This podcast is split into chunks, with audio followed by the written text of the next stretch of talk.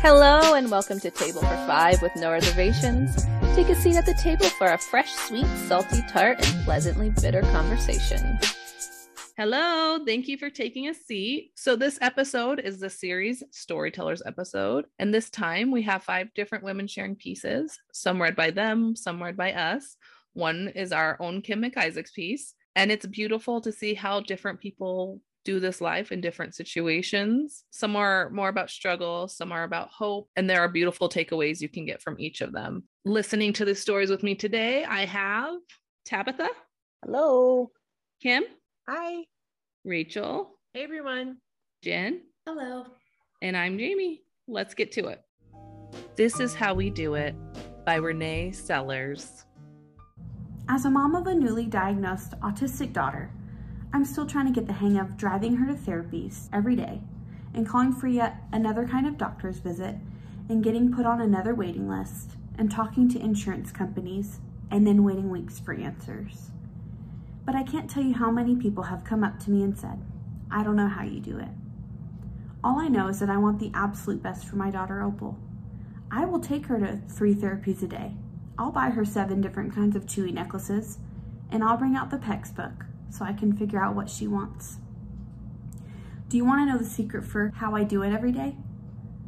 Most mornings I wake up to a banging sound on the baby monitor, telling me that Opal's out of bed, and thrusting her body into the door because she's nonverbal and can't call out for me.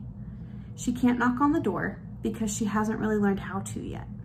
So that's the only way she knows how to tell me she's awake. We walk into the living room and then into the kitchen so I can ask her if she wants orange juice or almond milk, and it's usually orange juice. And I add her multivitamin in because she won't eat any fruits or vegetables. And then that leads to breakfast. Some mornings it's a sunflower butter and jelly sandwich because she can't have peanuts right now. And some mornings she'll eat sausage in an apple pouch. And some mornings she'll only eat chips, but she has to eat, right?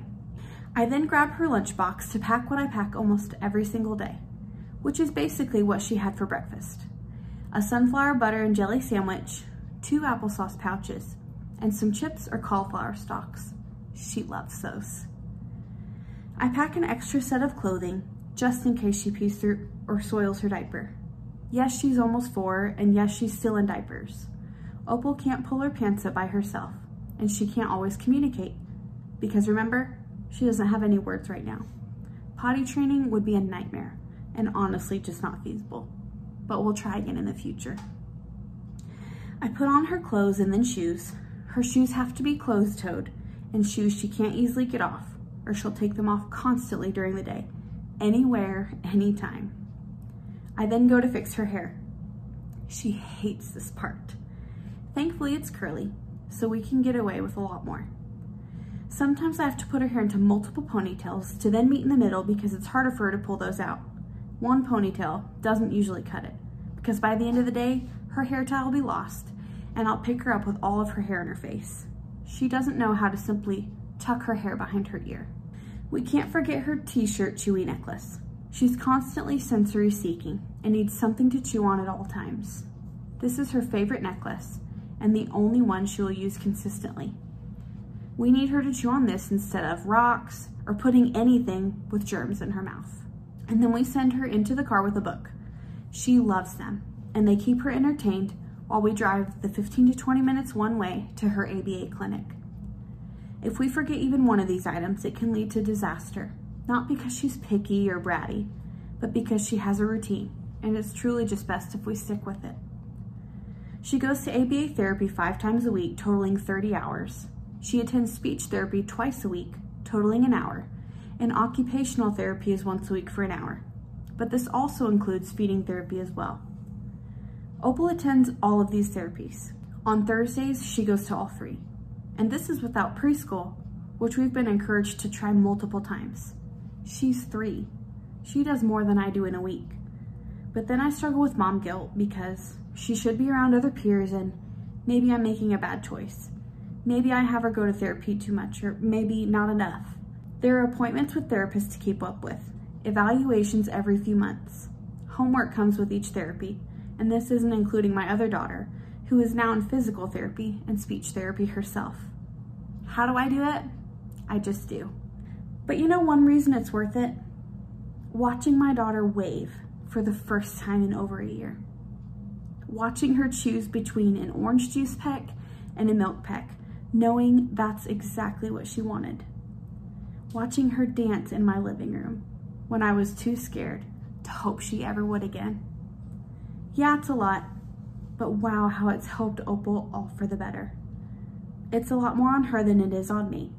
And if she can handle it and wake up every day being fearless and overcoming obstacles, then so can I. Renee is a mom from Oklahoma. She writes about her daughter, Opal, who's on the autism spectrum. She likes to share her journey to advocate and educate others and to share an education that she wished she would have had before she learned of her daughter's diagnosis. You can find her on Facebook and Instagram as Life with Opal. Constant Barrier by Courtney Mills, read by Rachel Flanagan. Most don't understand that communication isn't just being able to speak. I never knew of the word nonverbal until my son. I grew up around those who could verbally speak or spoke using their hands for sign language, but I never thought of it as nonverbal. When I heard those words come out of my son's doctor's mouth, I felt my heart sink. My thoughts immediately went to how I will communicate with my son. I started learning about alternative forms of communication, sign language, PECS, which is the Picture Exchange Communication System, and AAC, or Augmentative and Alternative Communication Devices. I quickly learned that what worked for one child may not work for another. We started our journey with sign language. We worked on asking for more and all done. But after many months, I finally learned to speak up and say, This is not working. I requested to try PECS. The process seemed once again like we were getting nowhere communicating with our son. For the first time, it was requesting music or bubbles. I was getting discouraged once again. This continued for months until we started home ABA therapy. They ordered him his own textbook, and we immediately dove into work on his communication. Before I knew it, we were going from phase one to phase two, sharing videos with family and friends of how well Graham was doing. This continued until we hit phase four of PECS. Then he proceeded to echo us, saying a few words. So our ABA shifted their focus for communication to verbal. We worked so hard on those few words he would repeat. But by doing this, I started to see all of the communication that we had acquired slowly slipping away. I advocated that we needed to continue working with PECS. I didn't care it wasn't verbal. My biggest concern was losing all of the communication we had gained. But my fear was happening. He no longer wanted to use his PECS book. It caused more frustration, leading to behavior issues. During this time, our son had managed to master navigating my phone to Spotify. Not only finding it, but he searched for music he liked. So the ABA therapist suggested we look into transitioning to an AAC device. Getting an AAC device was not a quick process. I spoke with our speech therapist so that we could start the process. But during this time, we lost our speech therapist and our replacement was out due to medical issues. So we had a temp therapist. This delayed the process even longer. I was desperate and couldn't wait any longer. I found an organization that offered loaner devices. So I applied and we were able to get one. Six weeks with a loaner device. Then what? It usually takes three to six months to get a device approved through Medicaid. Luckily, the company that did our son's evaluation offers a loaner program where most of the time the children has a loaner until they receive their own device. So here we are starting from scratch again with communication. With all these changes, all it did was confuse Graham. The confusion once again caused frustration. While he had gained vocalization through echoing us and his YouTube videos, his communication was continuing to disappear. We didn't know which route to take to let us know what he wanted. Just because he could vocally say words, he didn't understand how to use those words to communicate. He would say, I want bubbles, but that could mean that he wants a drink or his TV changed. My head hurts. It's been two years of therapy, two years of trying to gain communication with my son, trying to be patient as he learns these alternative forms of communication. I thought these were stepping stones to reach verbal communication, but that doesn't always happen. The hope is always there, but the one thing I long for more than anything is a consistent form of communication with my son. To know what he's hungry for, to know what hurts and when he doesn't feel good, to know if he wants to go out, to keep him from becoming frustrated because he can't communicate. All I want is to understand my son. Courtney is a mama from Arkansas. She often writes about her family's journey with their autistic son, Graham. You can find her at guidinggramsway.com and Guiding on Facebook and Instagram. How Far He's Come and How Far the World Has Yet to Go by Brianna Olson, read by Jamie Ramos. This weekend, we took our annual trip to a large, local, well known pumpkin patch for some family fun. The day started off slow as our boy took his time acclimating to the scenery. It's a lot to take in for him, and for Mama too, if we're being honest. The swirling of sounds is enough to cloud your focus all on its own. There is lots of chatter as it is a very popular place. Children sprinting by enjoying themselves, live music playing in various corners, the shuffling of feet across the dirt paths kicking up dust, the sound of catapulted apples clang in the background. It can be an overwhelming spot. But each year we go. We try, keeping expectations low and hopes high, as there are beautiful parts to this place that put some of the biggest smiles on Beckett's face. And once our sweet boy got into his own groove and found his happy place within the barnyard playground area, we all put our anxieties down, like heavy grocery bags about to slip from grip. Beckett skipped and giggled and galloped over to the music station, of course, tracing his fingers over the makeshift drums, then the xylophones, and the sand covered floor. He made his way around in a circle, inspecting everything, eyes bright and curious. And his curiosity led him over to another young boy, older than Beckett. He was maybe ten, eleven. My beautiful boy walked up to that young man, looked up into his eyes, smiled as big as the sky, and touched his arm gently, as if to say, Hi, friend, notice me. My face lit up like Christmas morning. My baby is initiating communication. He's reaching out. He's making eye contact. And then my face dropped from joy to sadness in less than a minute. The boy looked back at my Beckett with a look of near disgust. Or so it seemed. In this child's defense, I'm sure he was a bit confused. He probably thought, why is this kid touching me? My son doesn't speak, not with his words anyway.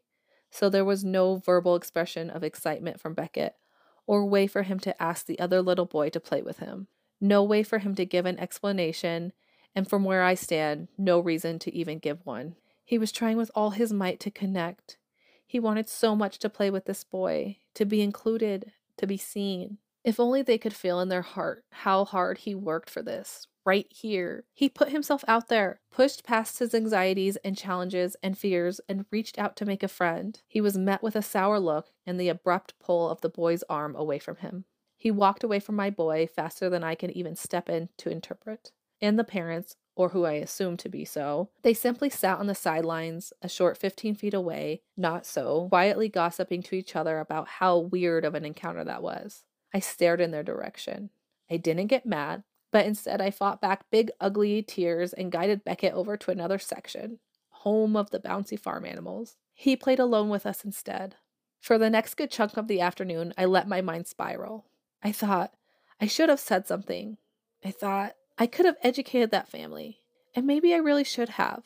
But it was then I looked over, my eyes met my son and husband having a wonderful time, and I let go of it. How could I stay upset when my boy's smile looked so grand? Situations like these remind me of how far we truly have to go to spread both awareness and acceptance of autism spectrum disorder. It reminds me just how much we have to look past when met with ignorance and confusion from others. I thank God that my son blissfully pays no mind to that ignorance. I thank God that my son sees only the good in people, that when his body and mind are calm enough, he will play alongside anyone willing to do the same, regardless of gender, age, ethnicity, status, etc., just as it should be. I thank God that his beautiful brain was given the gift of sight, sight of what is truly important. And I thank God every minute of every day that I get to call him my son. Brianna is a mom from Nebraska. Her and her family are committed to spreading autism acceptance and educating the masses about their sweet boy Beckett, who is on the spectrum. You can find her at to infinity and beyond words.com, to infinity and beyond words on Facebook and on Instagram. Communication, by Kim McIsaac. When I look down at my daughter with her bright green eyes and crazy curly hair, I feel like my heart could burst. At first glance, she looks like a typical two year old, bobbing around the house with her Barney doll, or whatever item or toys she chooses today. She is smiling and very busy as she wanders through the house, exploring, climbing, and twirling. She'll even come over to me and stretch her arms out for some bouncing and tickling, and she will giggle, and it's the sweetest sound you will ever hear. She will come to me and she will gesture towards the fridge. You see, she has no words, not even any sounds really. I will offer her a cup and she will either happily receive it or throw it if it's not what she wants. I will try to look at her, but she will look away, unable to look in my eyes. The frustration will mount as I ask her what she wants and offer her a choice between two items. She will take one and she will be off again. Sitting at the table is not a skill she has acquired, and I wonder if she ever will. I will repeat the words, asking her to make the sounds, but it falls on seemingly deaf ears. We thought she actually was deaf for a while. She didn't respond to anything we said, not even her name. She is now responding to that. She will turn her head and look, and then quickly turn away. But it's progress, so I'll take it. She then retrieves her cup and climbs on the couch and looks over at me. She wants to watch Barney. So I ask her, Do you want to watch Barney? And she looks at me and then at the TV. Can you say Barney? She did say this before, it was one of her first words, but we haven't heard it in over a year. She looks at me and I say, Can you say ba? Say ba, slowly repeating the sound, silently pleading in my mind for even a sound, just one. But no sounds come out, and the silence is deafening. She begins to get upset and starts flailing. I retreat and put Barney on for her. Her whole face lights up and she starts bouncing up and down while the song starts, her favorite part. She is bouncing and squealing with delight. Just like that, she's in her happy place. As she resets, she goes over to the door and slaps it. She wants to go outside. Okay, let's get dressed. Easier said than done. She does not like clothes, and it's like wrestling an alligator to get her dressed. As we are walking through the kitchen, she grabs my hand and pushes it towards the counter. Ah, she wants bubbles. She loves bubbles. Can you say bubble? Ba, bubble? Nothing. I look deep into her eyes, searching for something, anything. She becomes frustrated and impatient and starts protesting and letting me know in her own way. I want bubbles and I want them now. As I grab the bubbles, I wonder if she will ever be able to say the words to communicate. You see, I didn't hear the words nonverbal autism yet. I didn't know what that was, and I had never even heard of nonverbal or a child who didn't learn to talk. I just longed for communication, for less frustration and more connections. What I didn't know is she was communicating. This was her very first stage of it.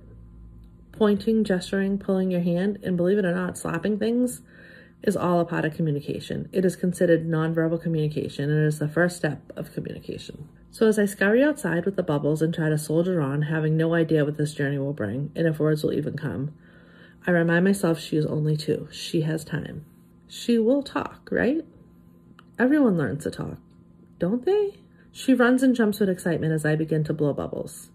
She has not a care in the world, and I can't help but laugh because she is so cute and her excitement is melting all my worries away, at least for the moment. Communication is what we must fight and push for, not just talking. As hard as it is to imagine, there are kids who may never speak. We have to find a way to give them a voice and teach them to communicate. That was our Kim McIsaac coming from Boston, Massachusetts. You can find her on Facebook and Instagram on her page, Autism Adventures with Alyssa. When Birds Show the Way, You Only Need to Follow by Lynn Deportish. When birds show the way, you only need to follow. Remember that day you wondered will my kids ever have friends or who respect and accept them for who they are? Today at soccer practice, out rain soaking wet, we decided to have our special needs team train together with the six and seven year olds. Yep, it was one of those improvised practices because nothing went as planned. Well, my husband and their coach set up a totally different practice adapted their, to their abilities. I suddenly had to entertain my own special needs team of 11 kids and 26 and 7 year olds from the regional team. While I was looking after the most severe kid of the team, nonverbal, overweight, and go on. A bunch of those 6 and 7 year olds came over and stopped the exercise I had given them. Suddenly, one of them found the courage to ask the big question in his mind Coach, they are different, right? I stopped in my tracks, looked at him closely, and simply asked, What makes you think that? The kid surely must, must have had a lot of courage. He looked back to my most severe. He looked at my son, gazed at some of the uh, elder kids, turned back to me, and started pointing out what he noticed. Well, see, coach, this boy doesn't speak. He only makes sounds. As he was looking at the severe kids. That kid hops instead of running. Looking at my son, he looks like a big kid, but acts like he is a toddler. Looking at one of the elder kids. And then turned back. They are different, aren't they? I squat down to his eye level and only can tell him the truth. Yes, they are. I responded, trying to foresee what will happen. But they also like to play soccer, just like you, so I don't think they are that different. I get an okay, and he and his friends run off to get a ball and continue their exercise as he stops in his tracks and turns back. Coach, what makes him different? I stop that silence gain my voice, and tell the boy they have autism. It makes their minds work differently than yours. He tilts his head and continues to run. While I turn back to my severe kid, still holding my hand, I feel a little hand on my back. Coach, can we do this exercise with him? We want to play with him. I gladly stepped aside, watching six and seven year olds taking over the exercise I set up for my most severe. I see his smile and look around in the field and see the same thing happening all over the field. At the end of the practice, the first boy handed something to the kid I was coaching for three years and never did anything without me vocally co- coaching him. When I saw the young kid gave my cuddly bear a toy ring, I couldn't help but smile. When the young boy saw me looking, he said, It's for him. He is my friend coach because he loves soccer. The smile on my cuddly bear's face was the same for all of my kids of the special needs team. I had to turn because I was crying just by seeing kids being kids and showing that accepting people for who they are isn't that hard at all. All it needed was a calm explanation. My birds showed it was possible. I just hadn't expected it at a soccer field with six and seven year olds. Lynn is from Belgium. She's an amazing advocate. She has a page called A Bird Named Kiki on Facebook where she talks about her son Leander and how getting a bird changed their lives. She's also started a soccer team in their league in Belgium that gives all kids the opportunities to play just for the love of the game. Make sure you check her out on Facebook on her page, A Bird Named Kiki.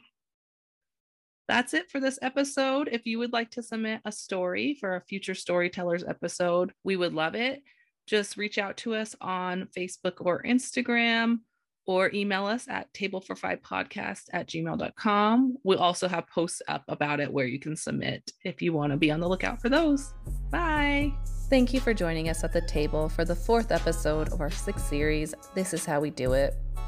If you are enjoying our podcast and listening on Apple Podcasts, we would appreciate if you could rate and review us. You can also leave a review on our Facebook page.